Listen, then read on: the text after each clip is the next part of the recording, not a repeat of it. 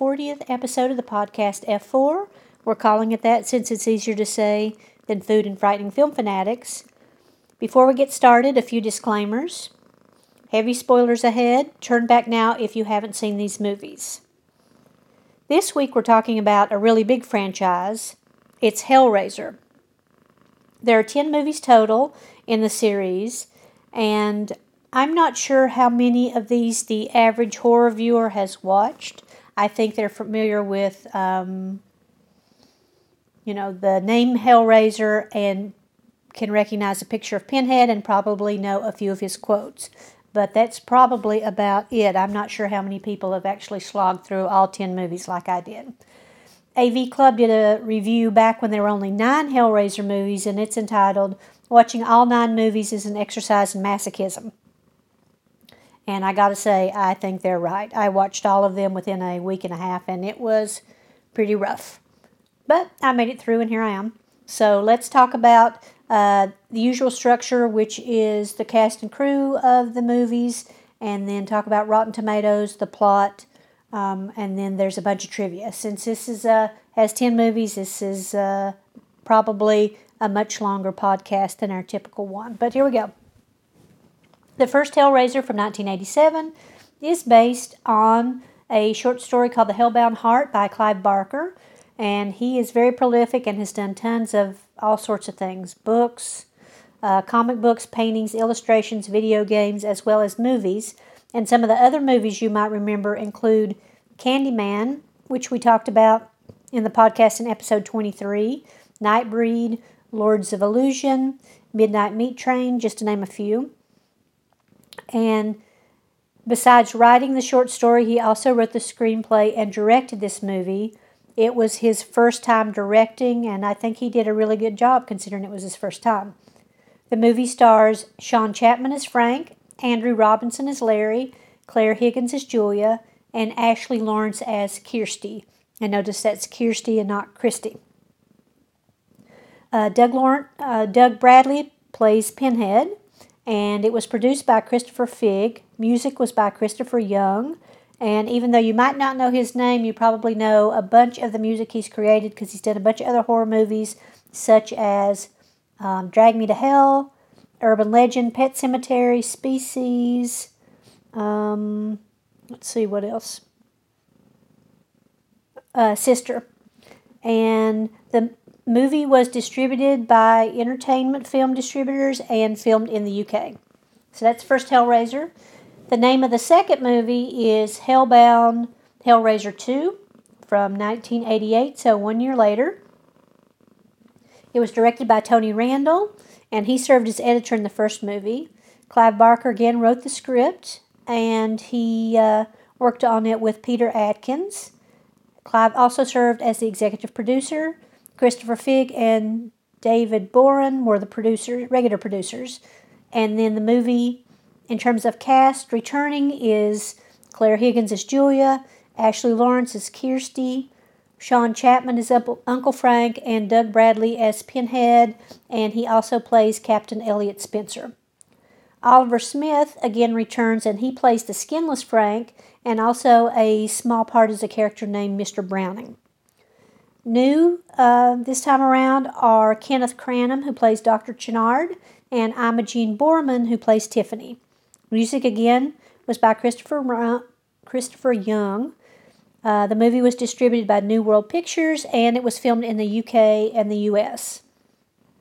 The third movie is called Hellraiser 3 Hell on Earth from 1992, so four years after the second movie. It's distributed um, well, let me do that at the end. So it's directed by Anthony Hickox and written again by Peter Atkins and Tony Randel. Directed again by Lawrence uh, Mortorff. Clive Barker served as executive producer again, and Doug Bradley is back as Pinhead and Captain Elliot Spencer. New faces include Kevin Bernhardt as J.P. Monroe slash Pinhead, Terry Farrell, you may remember her as Dax from Star Trek, she plays Joey Summerskill. Ken Carpenter plays Doc Fisher slash Camerahead. And Pamela Marshall plays Terry slash Dreamer. There's also a super brief cameo in here by Ashley Lawrence.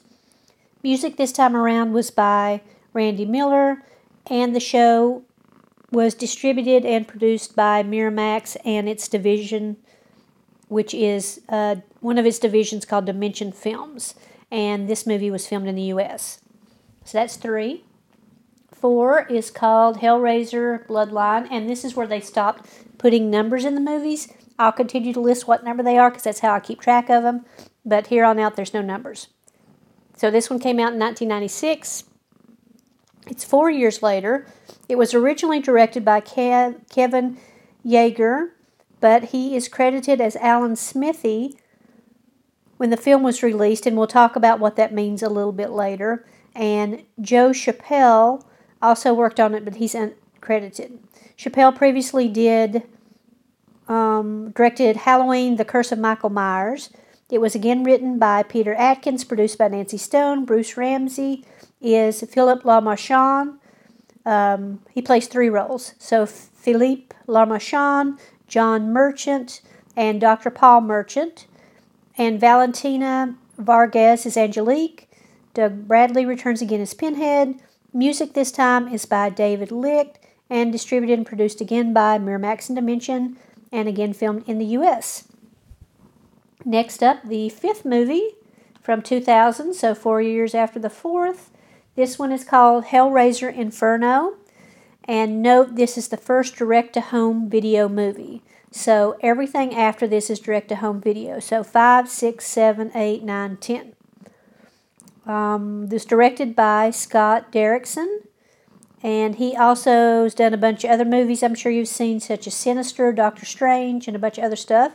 It was written by Paul Harris Boardman and Scott Derrickson, produced by W.K. Border and Joel Soisson, starring again Doug Bradley, Craig Sheffer as Detective Joe Thorne, and you may remember him as the lead character from Nightbreed. Nicholas Turturro as uh, his uh, partner, Detective Tony, and James Remar who you probably may not know his name, but he's been in tons of stuff. One of which was Dexter. He played Dexter's father, Harry Morgan. Music is by Walter Werzowa and is distributed again by Miramax and Dimension and again filmed in the US. The sixth movie, let's see, let me go down here. Oh, if you hear the cat, uh, something strange in the background. It's just the cat who wants to spend quality time all of a sudden. So the sixth movie is Hellraiser Hellseeker, directed by Rick Bota, written by Carl Dupree and Tim Day, produced by Michael Leahy and Ron Schmidt, starring again Doug Bradley, Dean Winters, William S. Taylor's Detective Lang, and Ashley Lawrence makes a cameo here and is in two scenes. Clive Barker had uncredited input in the third act, and this is the last Hellraiser movie uh, he will have any involvement whatsoever in.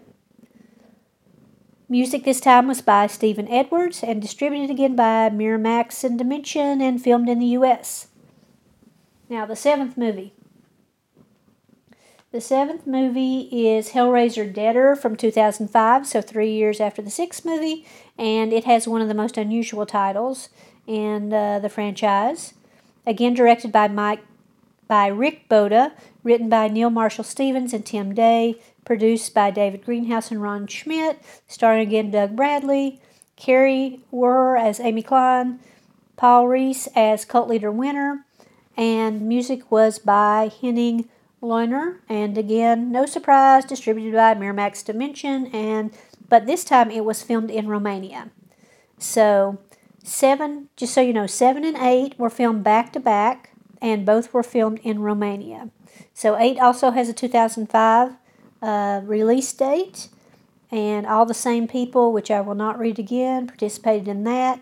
New is the cast, including Lance Henriksen, which he's been in tons of stuff, including Aliens, Henry Cavill, who played Superman and Man of Steel, Katheryn Winnick, who played Lagertha in Vikings, and Khary Payton, who in this movie plays Derek, but he's Ezekiel in The Walking Dead. Doug Bradley, of course, is already back, also back, and music is by Lars Anderson, again distributed by Miramax and Dimension. Next up, the ninth movie, Hellraiser Revelations, produced in 2011, so six years after the eighth movie, directed by Victor Garcia, written by Jerry by Gary J. Tunnicliffe, and we'll be talking a lot more about him later. Produced by Aaron Achman and Joel Soisson, Doug Bradley does not appear as Pinhead in this movie. Starring Steven Brand, Nick Everson, Tracey Fairaway, Sebastian Roberts, music by Frederik Wiedmann, distributed by Dimension, and filmed in the U.S. Note, I'm probably going to say this a number of other times, but this movie was a rush job because Miramax had to produce another film within a certain period of time, or the rights to the franchise would revert back to Clive Barker. So it really was just a, a rush job all around. The good news is is um, the other movies. So let's see, five, six, seven, and eight were all just retreads of movies that Miramax had laying around in the movie vault, and then they threw the pinheads in there. Nine and ten, they actually have an original script. Um, so that's nine. Ten is the last thing that we've seen so far Hellraiser Judgments from 2018.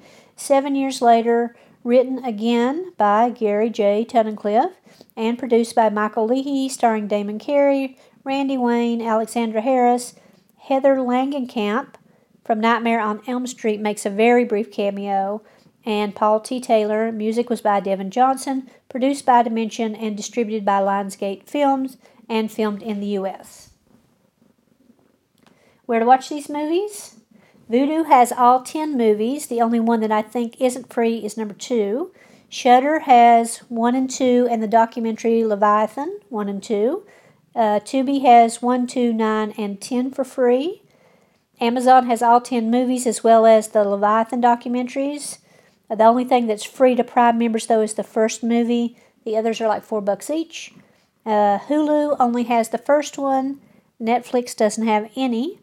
And the other spots have them available at a fee. So YouTube, Google Play, and iTunes, usually for $4 each. Now, Rotten Tomato scores. The first Hellraiser, critics gave it a 69, audiences gave it a 73. This is the highest rating for either critics or for audiences. Hellraiser 2, critics gave it a 56, audiences gave it a 58. Hellraiser 3, critics gave it a 41, audiences gave it a 35. Hellraiser 4, critics gave it a 31, audiences gave it a 37. Inferno, which is the first of the direct to home video movies, not rated by critics, audiences gave it a 35. Hellraiser Hellseeker, um, critics gave it a 0, and audiences gave it a 33. This is the lowest rating by critics in the franchise. Uh, Deader, critics gave it a 17, audiences gave it a 26. Hell World, critics gave it a 20, audiences gave it a 23. Uh, Revelations was not rated by critics, and audiences gave it a 6%. Yes, that's a single digit, 6, and that's the lowest rating by audiences in the franchise and Hellraiser Judgment had a bit of a rebound with critics giving it a 50%, audiences giving it a 27%. So I'd like to stop now and uh, play you some music from Hellraiser. So this one is from the first album by Christopher Young, and this is entitled Cenobites.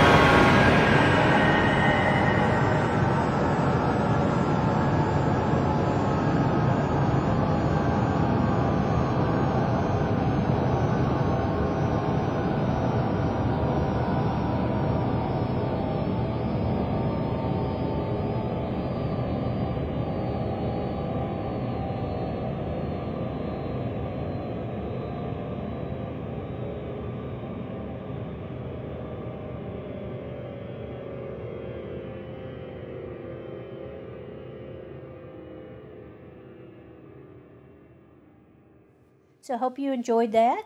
Um, next up, the plot. So the series focuses on a puzzle box that opens a gateway to hell where the Cenobites, and you can think of them probably as demons, reside. They were previously human, but now they harvest human souls for experimentation. They say that they bring the ultimate experiences in pleasure and pain, but it turns out to be mostly pain and not much pleasure. They like to wear leather S&M outfits and they bring lots and lots of chains with them and they like to hook people with the chains and they are also partial to making entrances with lots of fog. So that's the basic overview. And then for the individual movies, what I'm going to do is read the IMDb synopsis first and then just my notes on each movie. So the first Hellraiser, IMDb says, an unfaithful wife uh, encounters the zombie of her dead lover, and the uh, demonic Cenobites are pursuing him after he escaped his their sadomasochistic world. Let me try that again. An unfaithful wife encounters the zombie of her dead lover. The demonic Cenobites are pursuing him after he escapes his sadomasochistic underworld. And then when the movie starts, it's basically three people in a house. So it's Kirsty Cotton and her father Larry and her stepmother Julia, and they move back into their ancestral home. And previously, Larry's brother Frank had been living there, but he's disappeared. What they don't know is that Frank had purchased a puzzle box uh, somewhere far away, and it opens a portal to hell and releases the Cenobites. Frank is still around. He's like under the floorboards in the attic, I think. Um, so what happens is Larry goes upstairs. He accidentally cuts himself. He spills some blood on the floor, and then you see Frank resurrecting from I don't know what you would call it, just a, a little part of something. Um, so he resurrects, but he resurrects and he doesn't have any skin. So Julia sees him. At first, she's really scared. And then we learn that Julia previously had a steamy secret relationship with her husband's brother. And so Frank talks her into killing a number of men so that he can use their skin to make himself a bodysuit. And at first she's resistant, and then she ends up going with it. So he drags them all back to the house. She hits him in the head with a hammer, and then Frank sucks the life out of him. So Kirsty eventually figures out what's going on. She opens the puzzle box, and the Cenobites are ready to take her to hell, but instead she tries to bargain with them and tells them that Frank uh, escaped them and that they should take him instead of her. So uh, you should never bargain with the Cenobite, but um, they seem okay with the trade for now.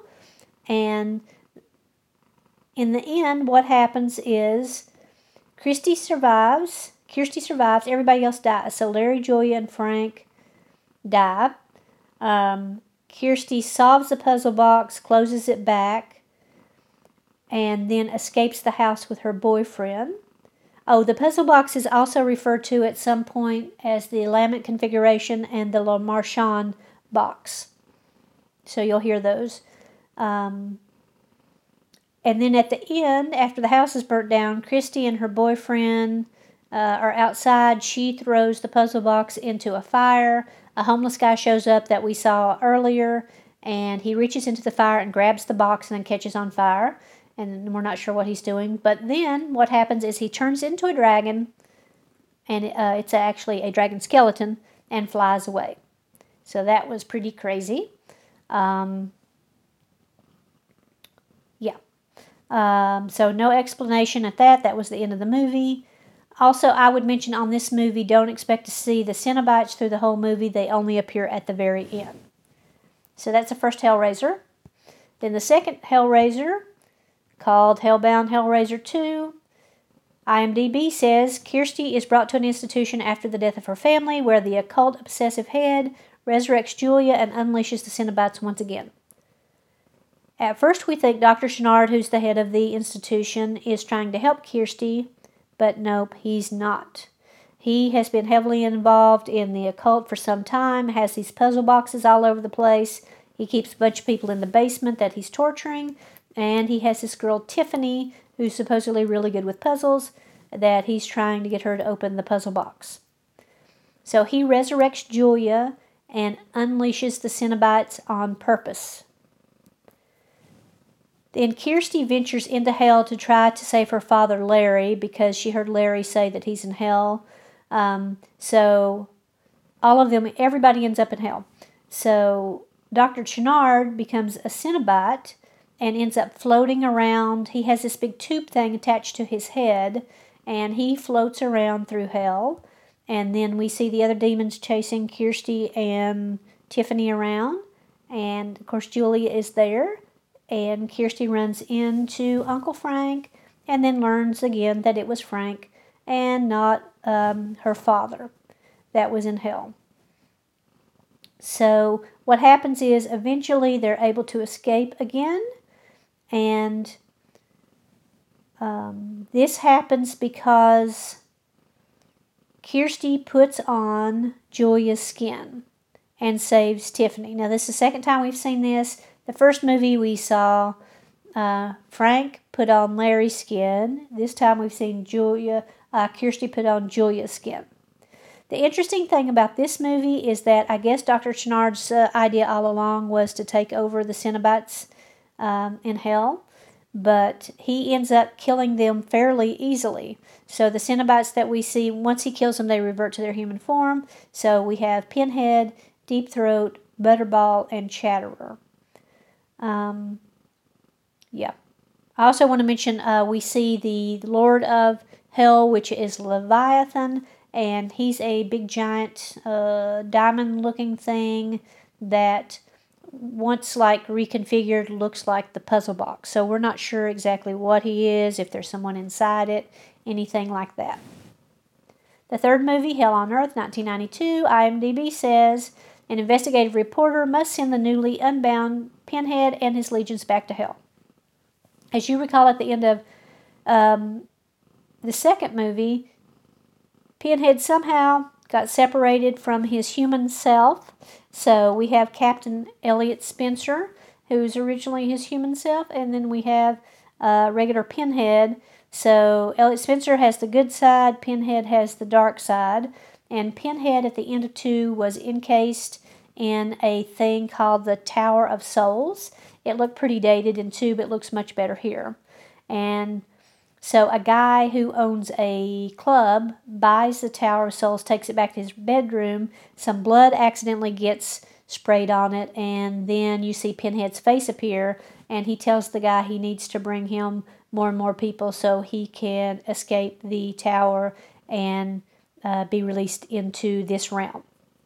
Meanwhile, a reporter named Joy Summerskill knows something is up when she sees uh, some strange things happening at the hospital and starts to investigate.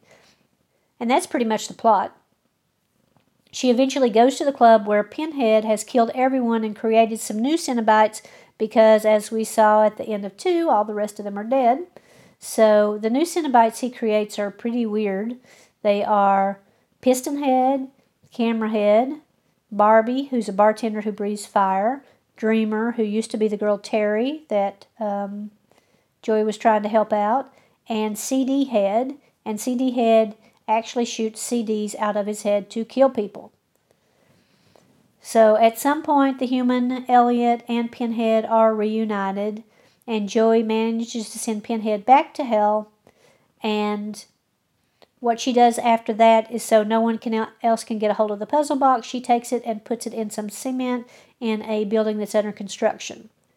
Then we see a flash forward, and it turns out after the building was constructed, it bears a striking resemblance to the box. And we're off to the next movie, Bloodline. And this is number four for anyone keeping track. So, in the 22nd century, a scientist attempts to right the wrongs his ancestor created the puzzle box that opened the gates of hell and unleashed Pinhead and his Cenobite legions. So the movie covers members of the La Marchand family in three time periods.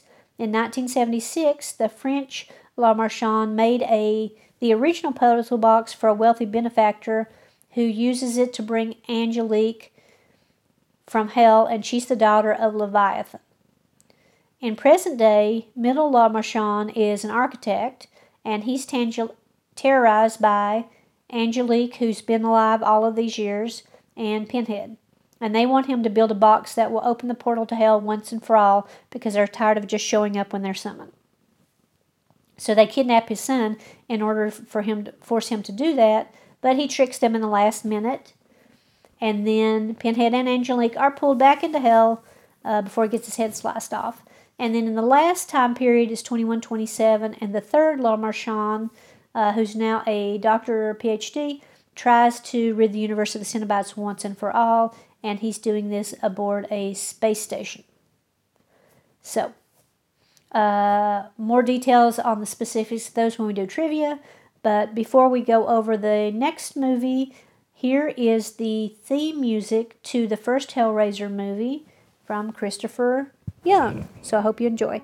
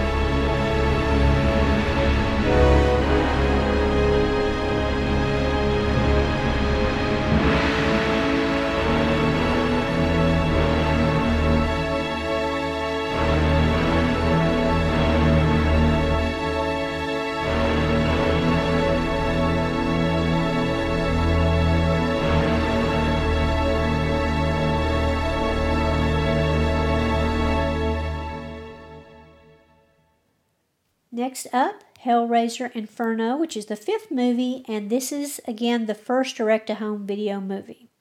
IMDb says a shady police detective becomes embroiled in a strange world of murder, sadism, and madness after being assigned an undercover investigation against a madman known only as the Engineer. Uh, again, this was a pre existing detective story that was retrofitted with Pinhead. And you're going to find this, this is the fifth, so you're going to find this in 5, 6, 7, and 8, and then 9 and 10 were original scripts.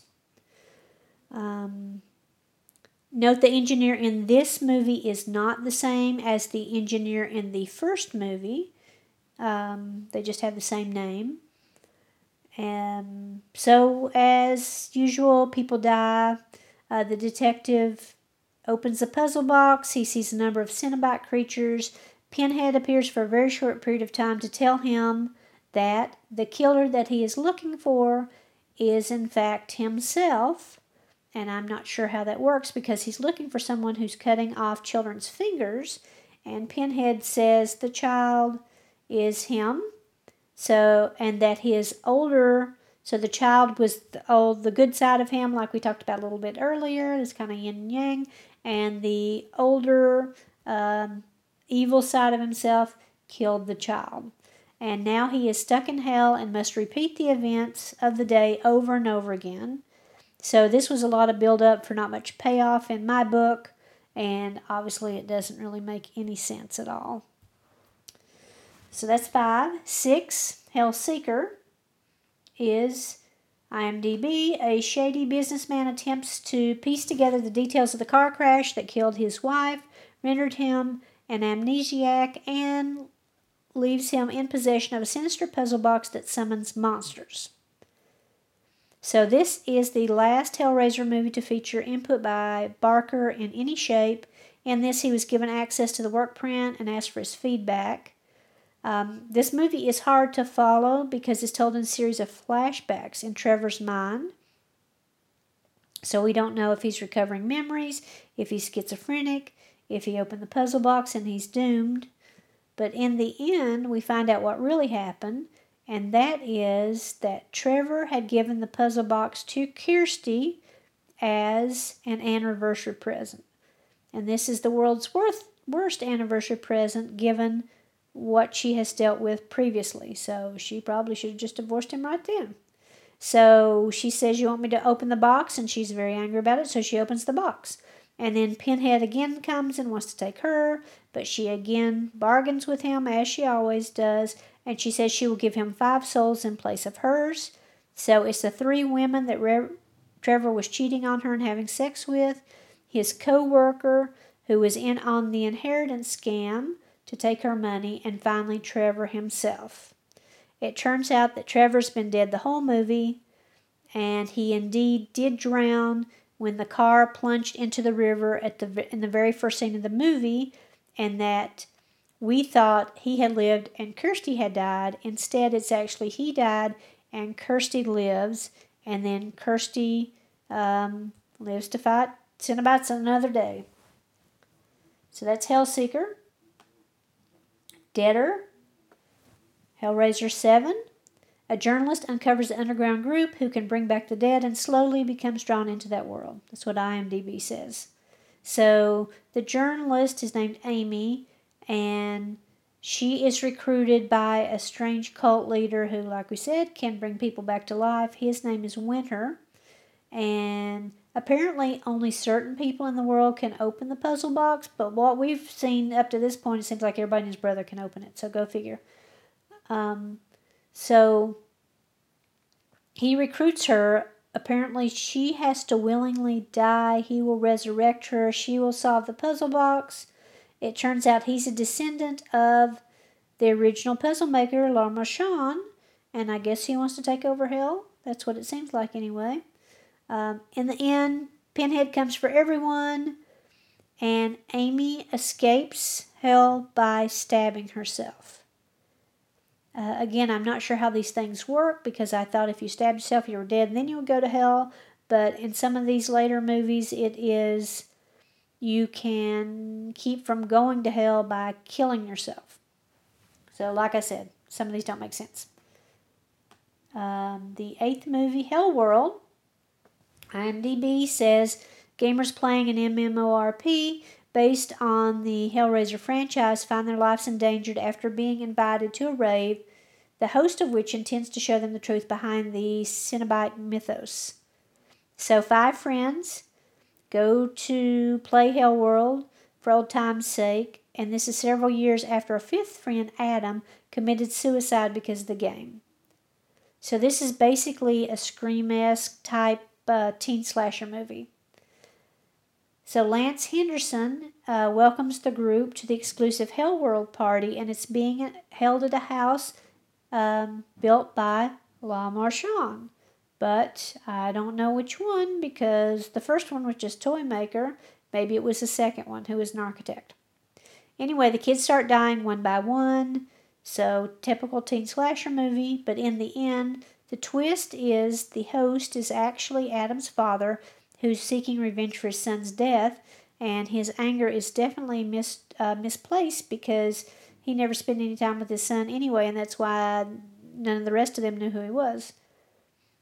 Um, what the kids are seeing is hallucinations caused by a drug he slipped them, and they have actually been buried in coffins in the yard for several days. And they all have phones placed in there with them so he can talk to them and suggest to them what they think is reality. I'm not sure how the batteries on those old uh, Nokia phones lasted that long, but whatever. And in the end, it suggested that the ghost of Adam called the police and they arrived just in time to save Chelsea and Jake. Everybody else died. Elsewhere, Lance opens the box and Pinhead and two Cenobites arrive and they slice him into pieces, which is a, a really cool visual. It's one of those uh, Resident Evil type scenes where like just layers of the person they get sliced and layers of them just slide off of their body. So that's a fun visual. And then Chelsea and Jake um, are deciding which city they want to move to. And while they're driving down the road, they get a phone call and it's Lance. And then he appears in the back seat of the car and then he grabs the steering wheel. And then he's gone. So who knows what that means since I thought in the previous scene Lance was going to hell with the Cenobites. I don't think the Cenobites sent Lance back to get the other two, but who knows. The ninth movie, Revelations. IMDb says two friends discover a puzzle box in Mexico which unleashes Cenobite Pinhead. See, even IMDb doesn't want to say much about this movie. Um, as I said previously, these last two movies were released uh, just because Miramax and Dimension were trying to make sure they didn't lose the rights to the franchise so they didn't revert back to Clive Barker. So this one was an absolute rush job and was done on a very low budget, which we'll talk about later.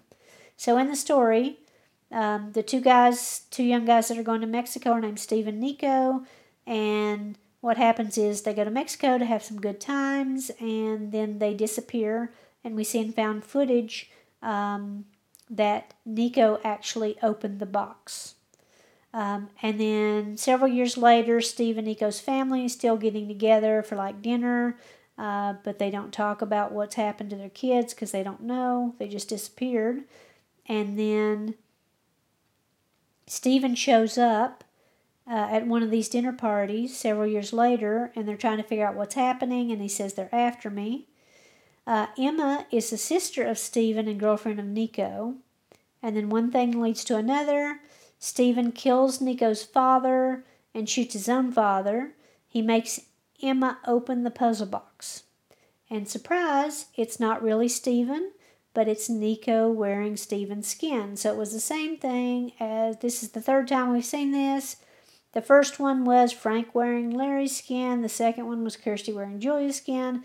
And in this one, um, Stephen at some point refused to bring uh, hookers to Nico so that he could suck the life out of more of their skin. So he just took Stephen's skin. So, um, Pinhead shows up. Pinhead has some with him that we're calling fake Pinhead uh, not Doug, and he's like a smaller version of Pinhead and seems to cut skin off of all the victims to put on his face. So we'll call him Pinhead Jr. And then Nico tries to bargain as they always do with Pinhead. He says, Take Emma instead. Pinhead says, No, Emma will come back to us on her own at some point. And then Steven's father shoots Nico, thus depriving the Cenobites of him. Again, as I said previously, I don't understand this. And so they say they have to take somebody. So they instead take Steven's mother after killing Nico's mother. And the uh, Pinhead Jr. turns out to be the real Steven. So we finally figure out what happened to him. And the last movie, finally, is Judgment. IMDb says Detective Sean and David Carter are on the case to find a gruesome serial killer terrorizing the city. Joining forces with Detective Christine Egerton, they dig deeper into the spiraling matrix of horror that may not be of this world. So Pinhead and his crew think due to the advances in technology, no one is interested in solving puzzle boxes anymore when they can just watch porn on the internet all the time. So they hatch a new plan. They send the deviants typewritten letters and lure them to an abandoned house. Mm, not sure anybody reads uh, typewritten letters anymore, but that's what they said. So there's someone at the house called the auditor, and his face is all cut up and he types out the person's sins on a typewriter using their own blood after they're lured to the house. Then a big heavy guy called the assessor eats the pages of their confession after sprinkling it with child's tears. He then pukes up the results into a sink, which leads to a trough where three almost naked ladies, called the jury, put their hands in the vomit to determine the person's guilt. If found guilty, and apparently they're always found guilty, the person will be cleaned, i.e., uh, licked, and I'm not sure what else by some women. Um, and then they are sent to the butcher who unleashes the surgeon, I think, out of his body. And then the surgeon slices off the person's skin. So that's the basic, basically what they're doing. So in the other story storyline, our three cops are searching for a serial killer called the Preceptor, and he kills people based on the Ten Commandments. So the older Carter brother named Sean ends up at the first house, and when the assessor eats his skin, he chokes and dies, the jury dies, and then I think the cleaning ladies die. So he must have done something really bad. Then something happens that we've not seen in this series yet. An angel appears um, to the auditor. Her name is jo- Jophiel and says they must send Sean, they must let Sean go. And they don't want to let Sean go because they're like he's guilty, but she said you have to let him go. So they reluctantly let him go. Well, no, they don't reluctantly let him go. He's about to be uh, attacked. Well, he's last seen with the cleaning ladies, and then once they die, he takes a puzzle box and runs off. So they never actually let him go. So they continue, the three cops continue to look for the killer. Um, and then at some point, Sean and Christine find the warehouse where the preceptor does his thing. There are photos of all the victims on the wall. The last one is covered by a cloth. And when Christine pulls the cloth off of it, it's no surprise that it is David Carter and Sean's wife. Sean is, in fact, the preceptor. So, no shock at all because given the earlier judgment scene, we knew he had done something really, really bad. So, Sean summons Pinhead. He wants to trade his brother and wife for his soul, and they chain him up, but they're like, no deal.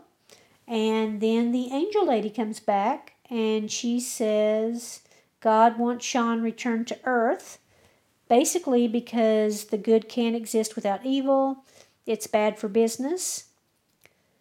So Sean is sent back to the warehouse where he is promptly shot dead by uh, girl cop Christine. And Pinhead at this point can't leave well enough alone. And since Sean is gone, he changed the angel and tortures her. And it's a really bad idea, dude. And then she again recites the Bible verse that Frank said in the first movie which is Jesus wept, and he said that right before he was pulled uh, and his head exploded, and then same thing happens to her. Now I don't think you can kill angels, but whatever. That's what happened. And then the auditor suggests suggested Pinhead that number one, he shouldn't have done that, uh, like duh. And then number two, that there is a way to punish him even though he's been in hell all those years, and that is banishment. So, flash to a homeless Pinhead minus the pins. He's not a Cenobite anymore. He's on Earth screaming about being abandoned. So, bad move, Pinhead.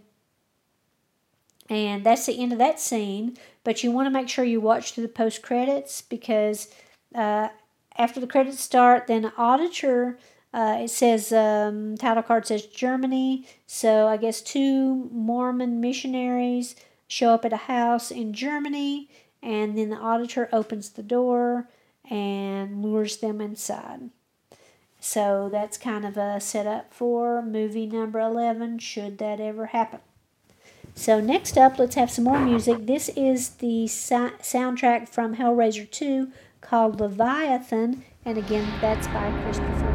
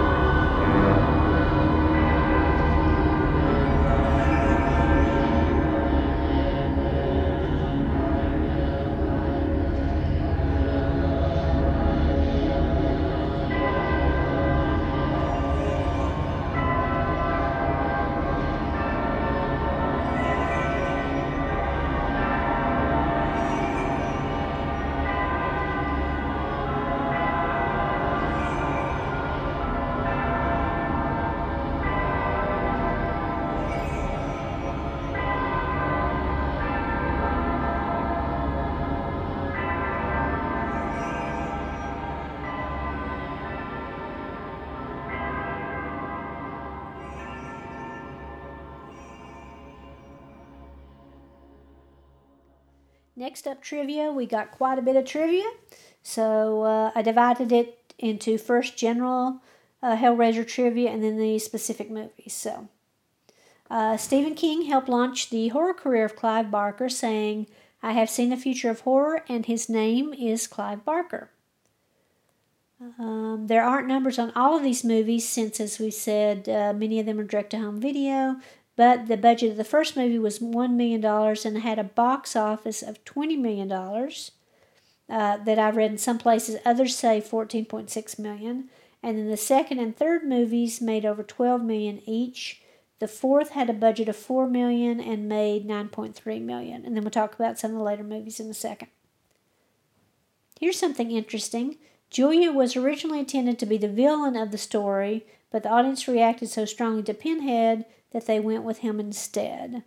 I definitely would have liked to seen what a franchise looked like with Julia as the main villain. I think that definitely would have been interesting. The movies were originally directed by New World before they went bankrupt, and then of course they ended up as Miramax, which is uh, was owned by the Weinstein brothers, including Harvey Weinstein and uh, their Dimension Dimension Film division. So no need to say what's going on with Harvey Weinstein these days. I think you probably already know. Um, yeah.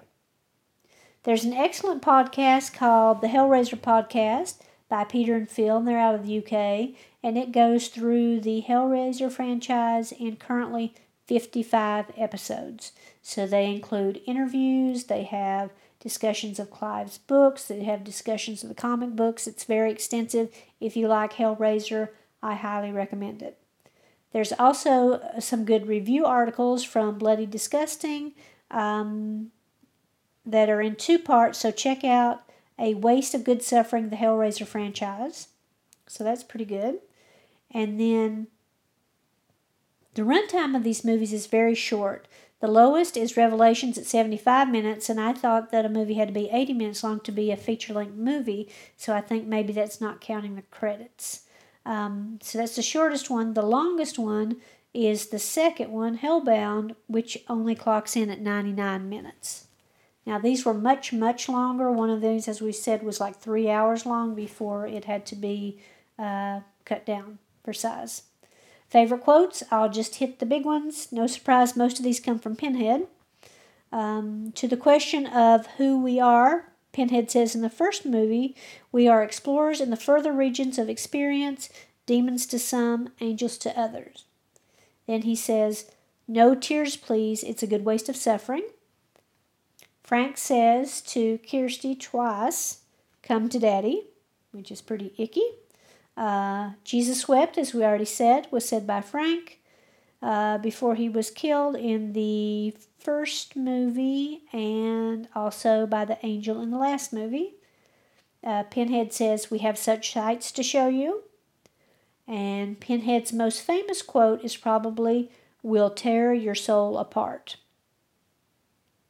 He also says, The box, you opened it, we came.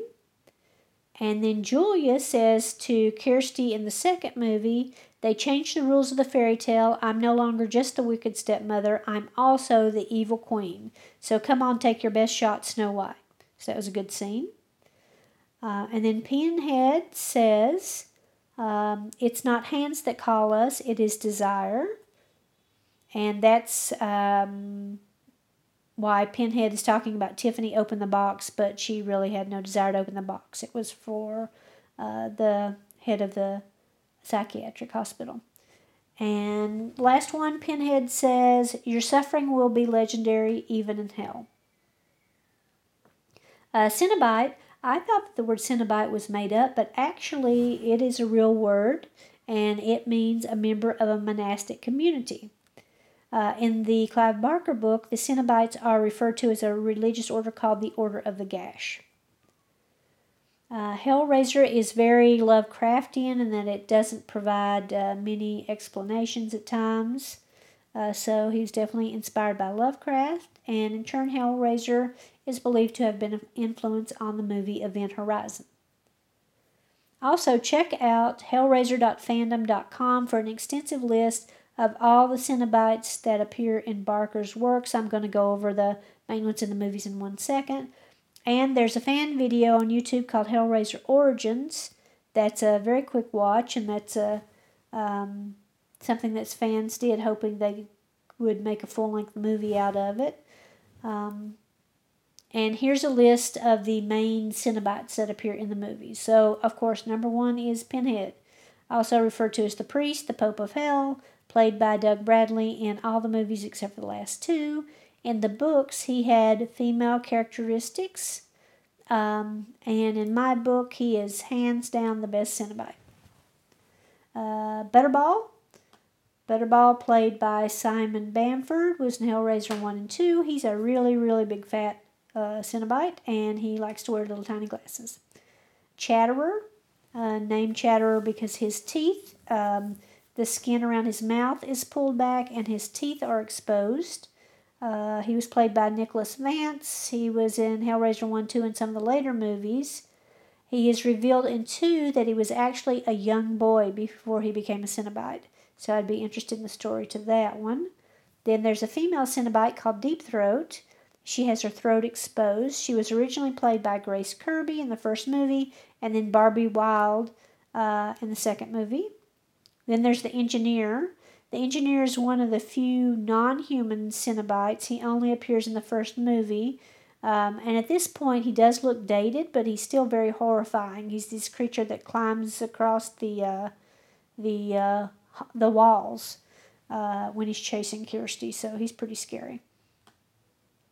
There's Leviathan. So Leviathan is the Lord of Hell, and he's a big diamond-looking thing that makes a foghorn sound that spells out God in Morse code, um, which I'll play a clip, a clip of in a second. So he's in Hellraiser 2. We don't know much about him at all, his origins, what he really is, if there's somebody inside that big diamond or not. Uh, but we know that it can change its shape to resemble the puzzle box. So I would definitely be interested to hear more about Leviathan. Then there is the Cenobites created by Pinhead that I mentioned earlier. So uh, in the third movie, Camera Head, CD Head, Barbie Head, not Barbie Head, plain old Barbie, Piston Head, Dreamer, and then there's Chatterer 2, and that's really Chatterer, but they finally gave the guy some eyes because he couldn't see where he was going. So that's Chatterer 2. Then there's Chatterer 3, which is a modified version of the original and he appears in Hellseeker, uh, Hellworld, and Deader. There's a Chatter Beast, which is a dog that was created in the image of Chatterer.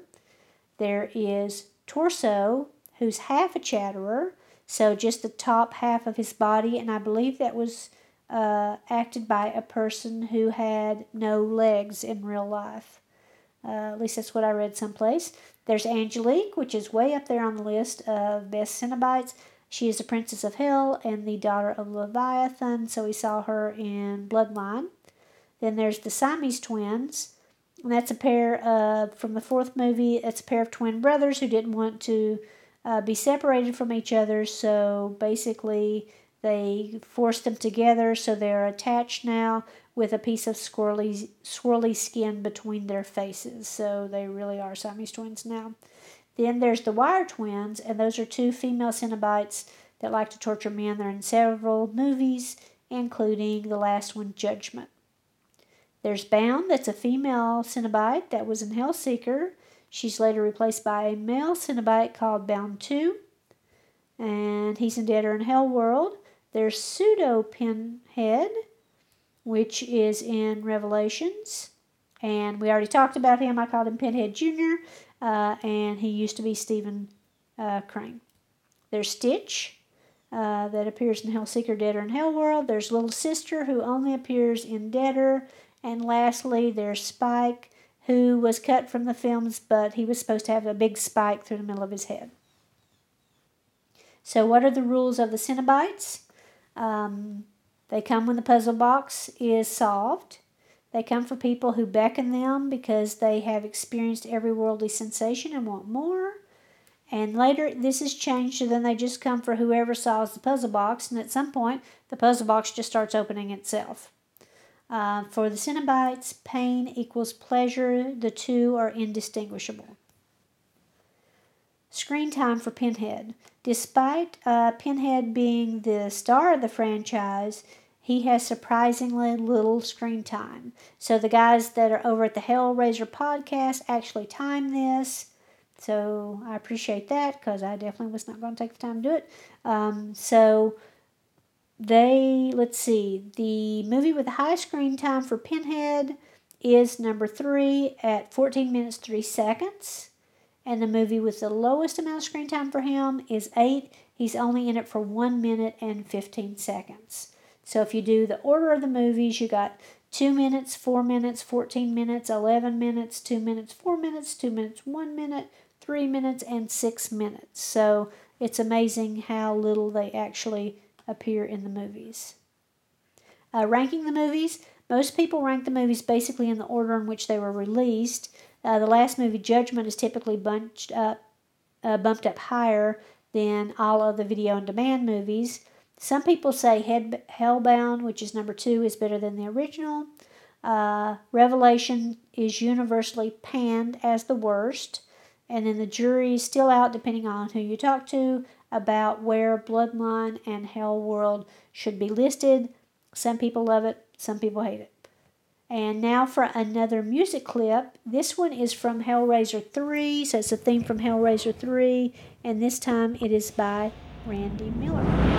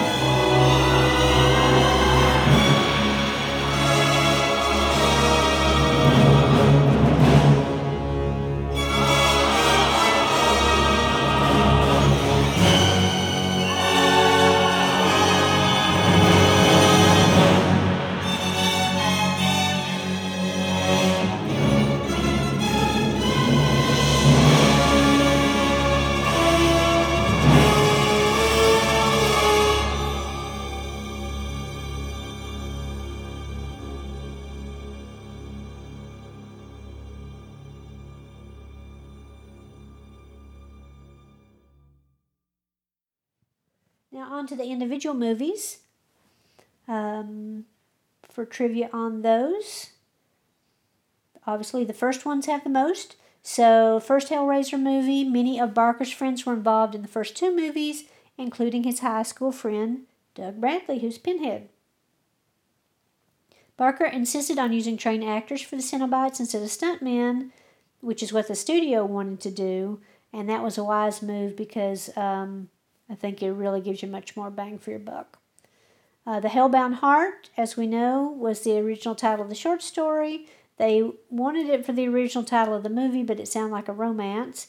And the working title was Sadomasochist from Beyond the Grave, but they considered that too sexual. So they ended up with Hellraiser. Uh, some changes were made from the book. Uh, Kirsty became the daughter instead of just a friend of Larry, and she was also aged down. At the wrap party, for one, Doug Bradley was dismayed when no one recognized him. It's because they had never seen him without his pinhead makeup. Many people have commented on the poor quality of the special effects at the end of the movie.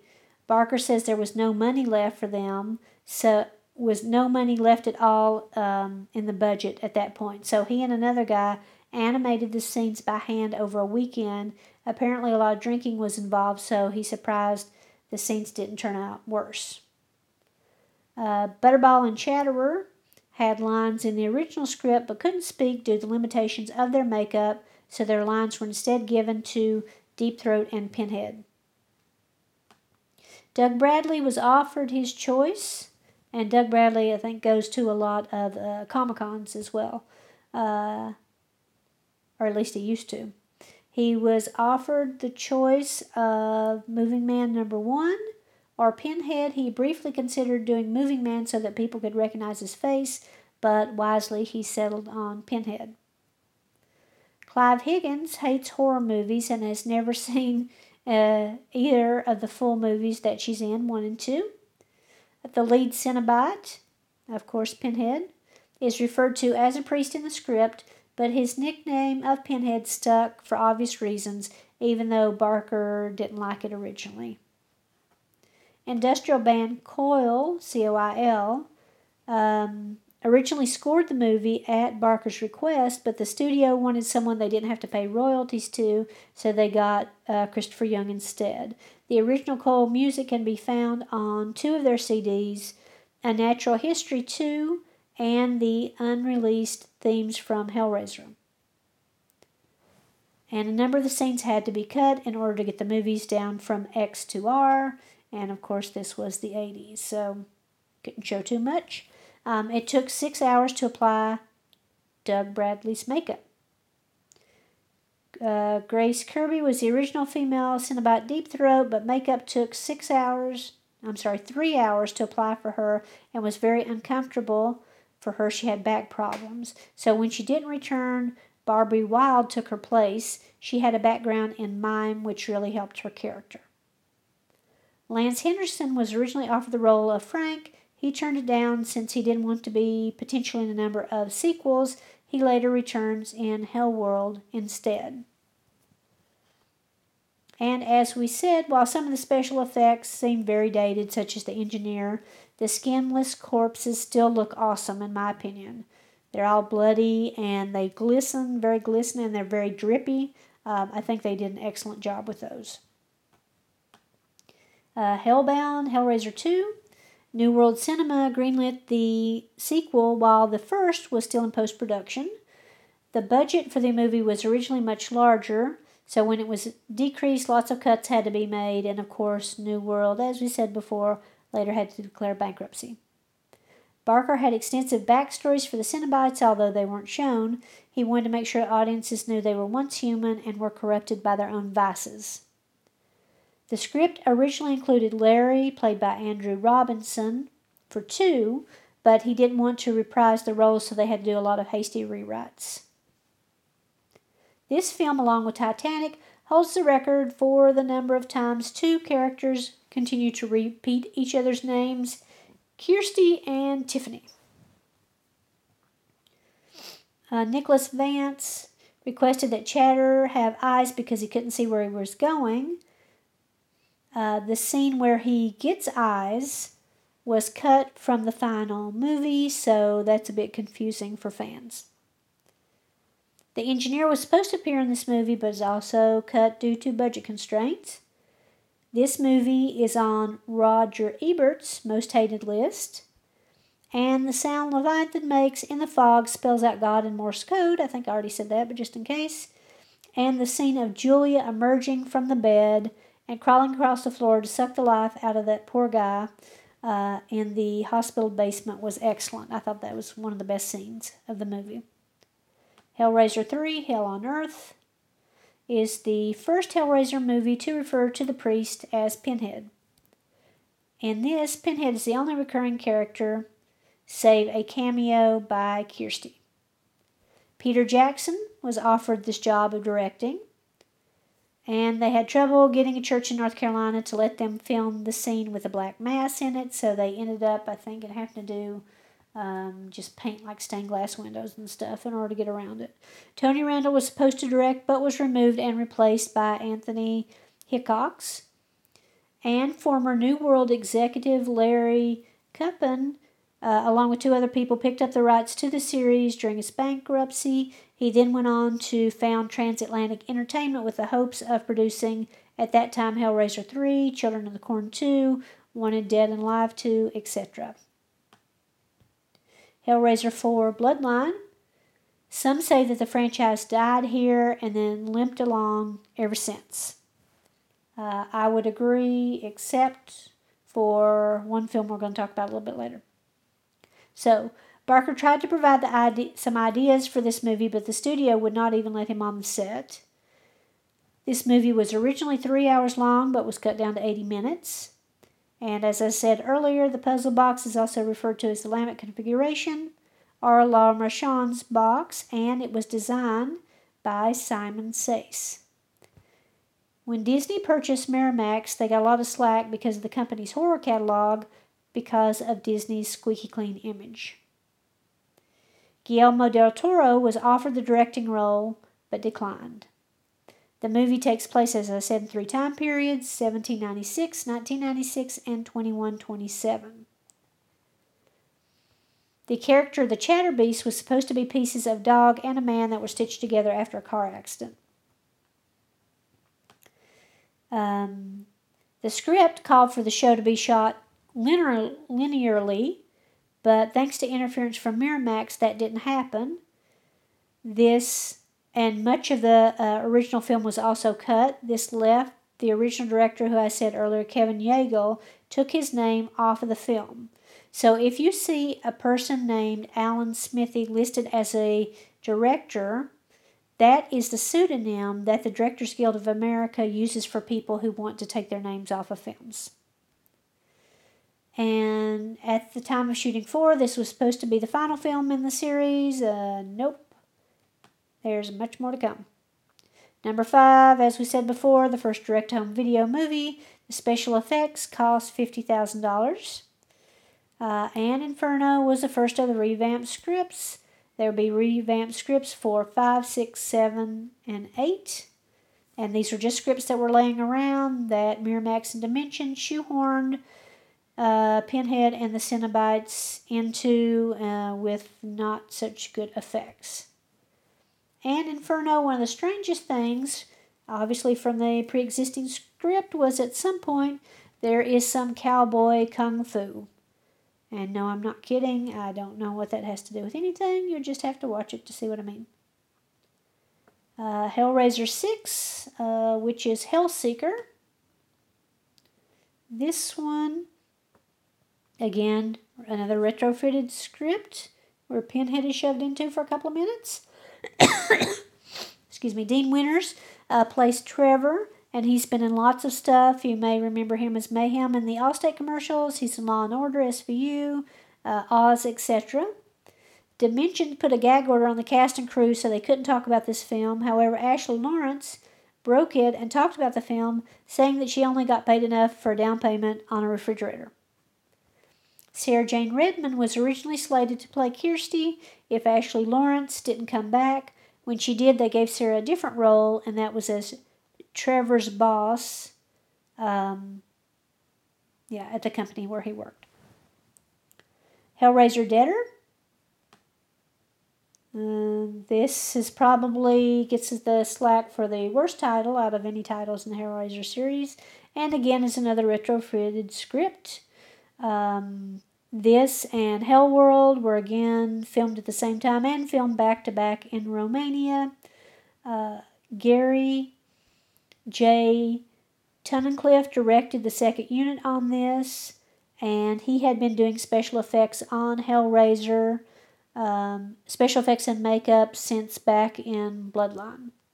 Um, I do think the woman that played uh, Amy, the main character, she gave it all she had. There just wasn't enough script here to work with. I think if it was tweaked, it uh, it could have been much better. Uh, Hellworld, already said, filmed at the same time with Deader, filmed in Romania, and it's another one that's a retrofitted script. Uh, it's a, really a teen slasher movie. Uh, Lance Henriksen was originally offered the role of Frank in the first movie, but turned it down to appear in another great vampire movie, Near Dark. He happened to be in Romania at the same time, so they asked him if he would be interested in being in Hellworld, and he said yes. Revelations. An ad said this movie was, quote, from the mind of Clive Barker. Clive Barker completely disavowed the film with a colorful post on Twitter which reads, Hello, my friends. I want to put on record the film out there using the word Hellraiser is not is no fucking child of mine. I have nothing to do with the fucking thing. If they claim it's from the mind of Clive Barker, it's a lie. It's not even from my butthole. So I thought that was quite colorful way of getting his point across. Uh, the yeah. Uh, the shooting schedule on this movie was 11 days, and as I said repeatedly, the only way, only reason this movie was made is so the studio would not lose the rights to the Hellraiser franchise. The two main characters in this movie, the two kids that go down to Mexico, their last names are Bradley, named after Doug Bradley, of course, and Craven, as in the Underworld Cravens, I assume. Uh, unlike other video on demand movies, this one was actually written as a Hellraiser movie to start with by Gary Tunnicliffe. Um, Doug refused to reprise his role after reading the rough draft and realized what a mess it was. They also planned to pay him very little $5,000 only, um, which was an insult. Uh, instead, he was played by someone named Stephen Smith Collins, who is just not right for this role at all. His head is not shaped the right way. His voice is not. His voice is not Pinhead's voice. So, um, yeah, that definitely didn't work, and that's one of the reasons why Revelation is universally panned as the worst in the franchise. Next up, the last one, Judgment. Um, this movie again was only made in order not to lose the rights to the franchise. It also has another original script, this one again by Gary Tunnicliffe, and um, but the budget was very, very low. The budget was only three hundred fifty thousand dollars total. They made a box office of four hundred five thousand. Compare that to the budget of the original movie, which is done like thirty years earlier, had a $1 million budget, so they did not have much to work with. Paul T. Taylor plays Pinhead this time around, and he's a much better Pinhead. He's much closer to Doug Bradley in my book. The Auditor was originally a reimagined Pinhead look, um, and the Auditor is played by Gary. So I think he did a great job, and he's actually one of my favorite parts about the movie. Heather Langenkamp who, of course, was in Nightmare on Elm Street, only appears for 45 seconds in the movie, but is given third billing in the credits. And I read somewhere it's because it's based on the popularity of the actress and that it's weighed uh, to put them up front, but that was a real, uh, what people thought they were getting, like some sort of uh, Nightmare on Elm Street crossover, at least to see her maybe as a final girl. None of that happened. The address of the written original Cotton House from the first movie is the address used for the auditor's house in this movie. And in the first movie, it was originally in Cricklewood, London. There is a great um, video on YouTube called Hellraiser Behind the Scenes of All Original Movies. It's like an hour and 20 minutes long, and it's an extensive uh, interview with Gary. So he does behind the scenes. He talks about Revelation. He talks about Judgment. He talks about everything he was involved in the series. He talks about, you know, his makeup, special effects. He talks about his relationship with Doug Bradley and the problems they had um, and the, that affected their friendship in the last couple of movies. So it's excellent. I definitely recommend everyone listen to it if you like Hellraiser. And some have said this film is Hellraiser meets Hostel or Saw or Seven, but to me the visuals, especially at the beginning, are more Hellraiser meets Rob Zombie. And I actually liked it. I mean, yeah, it's gross out some of it, but um, I, yeah, I definitely liked it. So there are a number of other books, comic books, and merchandise relating to Hellraiser, uh, besides Clive books, which are, you know, Hellbound Heart, uh, Scarlet Gospels. There's other things. Hellraiser the Toll was released in 2018. And in 2016, Paul Kane authored Sherlock Holmes and the Servants of Hell, which is a crossover between Hellraiser and Sherlock Holmes, so that's interesting. Uh, there's a book called The Hellraiser Films and Their Legacy from 2006. As I already mentioned, there's two part documentary available on several sites called Leviathan and there were at least 16 comic books uh, based on this series, as well as several graphic novels. And Gary had done a fan film called Hellraiser No, no More Souls, um, in which he played Pinhead himself. So he just did this over a weekend. Lots of people pitched in to help him, and it ended up being an added feature on one of the DVDs. I have not seen it, so I definitely need to look that up. Future developments. There have been several attempts to reboot the series. Clive Barker said he wrote a new script that was given to Dimension in 2014, but it never went anywhere. There was also a crossover, possible crossover between Pinhead and Michael Myers from Halloween, but that never happened, and that's because Miramax, of course, only owned Pinhead, and they couldn't negotiate the rights to uh, that one. Uh, as of May of this year, Gary Barber announced that Spyglass Media Group would be developing a new remake of series of the series to be written and co-produced by David S. Goyer. So I hope that happens. And there's also this year rumor about a Hellraiser TV series in the works. Supposedly, uh, it producer Roy Lee and Ready One producer Dan Farah had joined forces with the owners of the TV rights to the Hellraiser movie. And again, that's uh, Lawrence Kuppin, David Saltzman, and Eric Gardner, who got them back when um, New World declared bankruptcy in 89 and that's the TV rights. So the movie rights are still owned by Spyglass. Why should you watch these movies?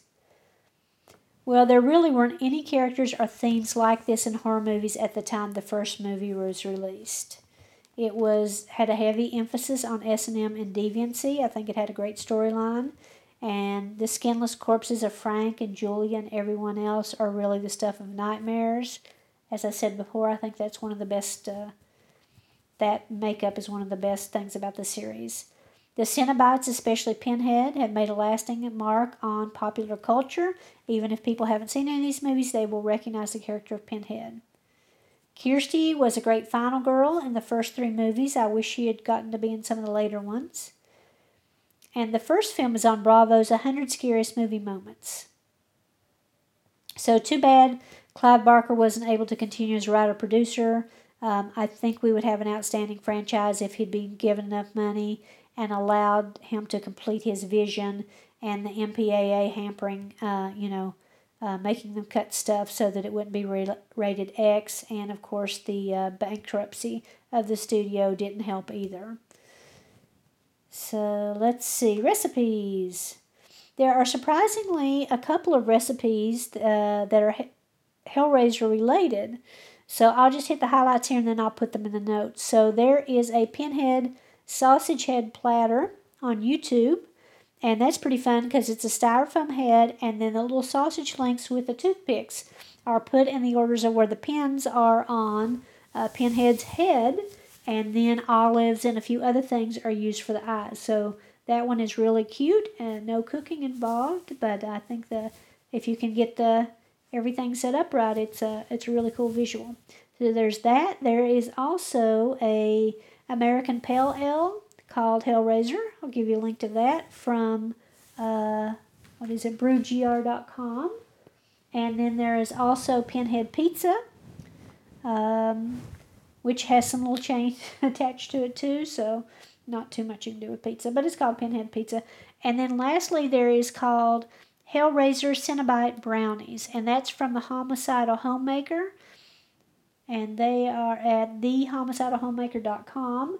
So I will include the recipe for the brownies and then show the designs that they made because you need to have, you know, your little uh, puzzle box designs on there to complete the effect. So that's four recipes related to Hellraiser and Pinhead. And in conclusion, um, I guess the moral of the story is to be careful what you ask for, because if it looks too good to be true, it is. You can't have supl- supreme pleasure without also having supreme pain. So I think, uh, yeah, I don't think I would open that puzzle box. Um, and if you're keeping track, in this franchise, we have three detective movies, two journalist movies, one space station, one video game, and numerous cheating spouses. it's interesting how much they like detective movies. So if I was recommending this to someone, I would say watch Hellraiser 1, 2, Bloodline, and Judgment. And then you'll get an idea of the mythology of the uh, franchise. Avoid the rest. As we've said, they didn't have anything to do with Hellraiser to start with, so why waste your time watching them? Um, and Revelations and Judgment, of course, were original scripts, but Revelations just doesn't work. Uh, but they, you know, I think they did what they could with the money that they had. Um, so that would be my recommendations one, two, four, and 10. So let me just give you uh, where you can find us.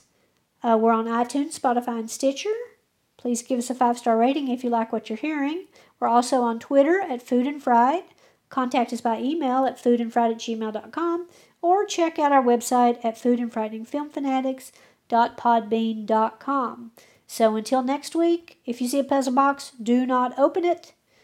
And if you do, you might try to bargain with the Cenobites to take someone else's soul, but uh, I'm not sure they're going to go for that. So, best plan is avoid any puzzle boxes. So, until then, hope you have a great week.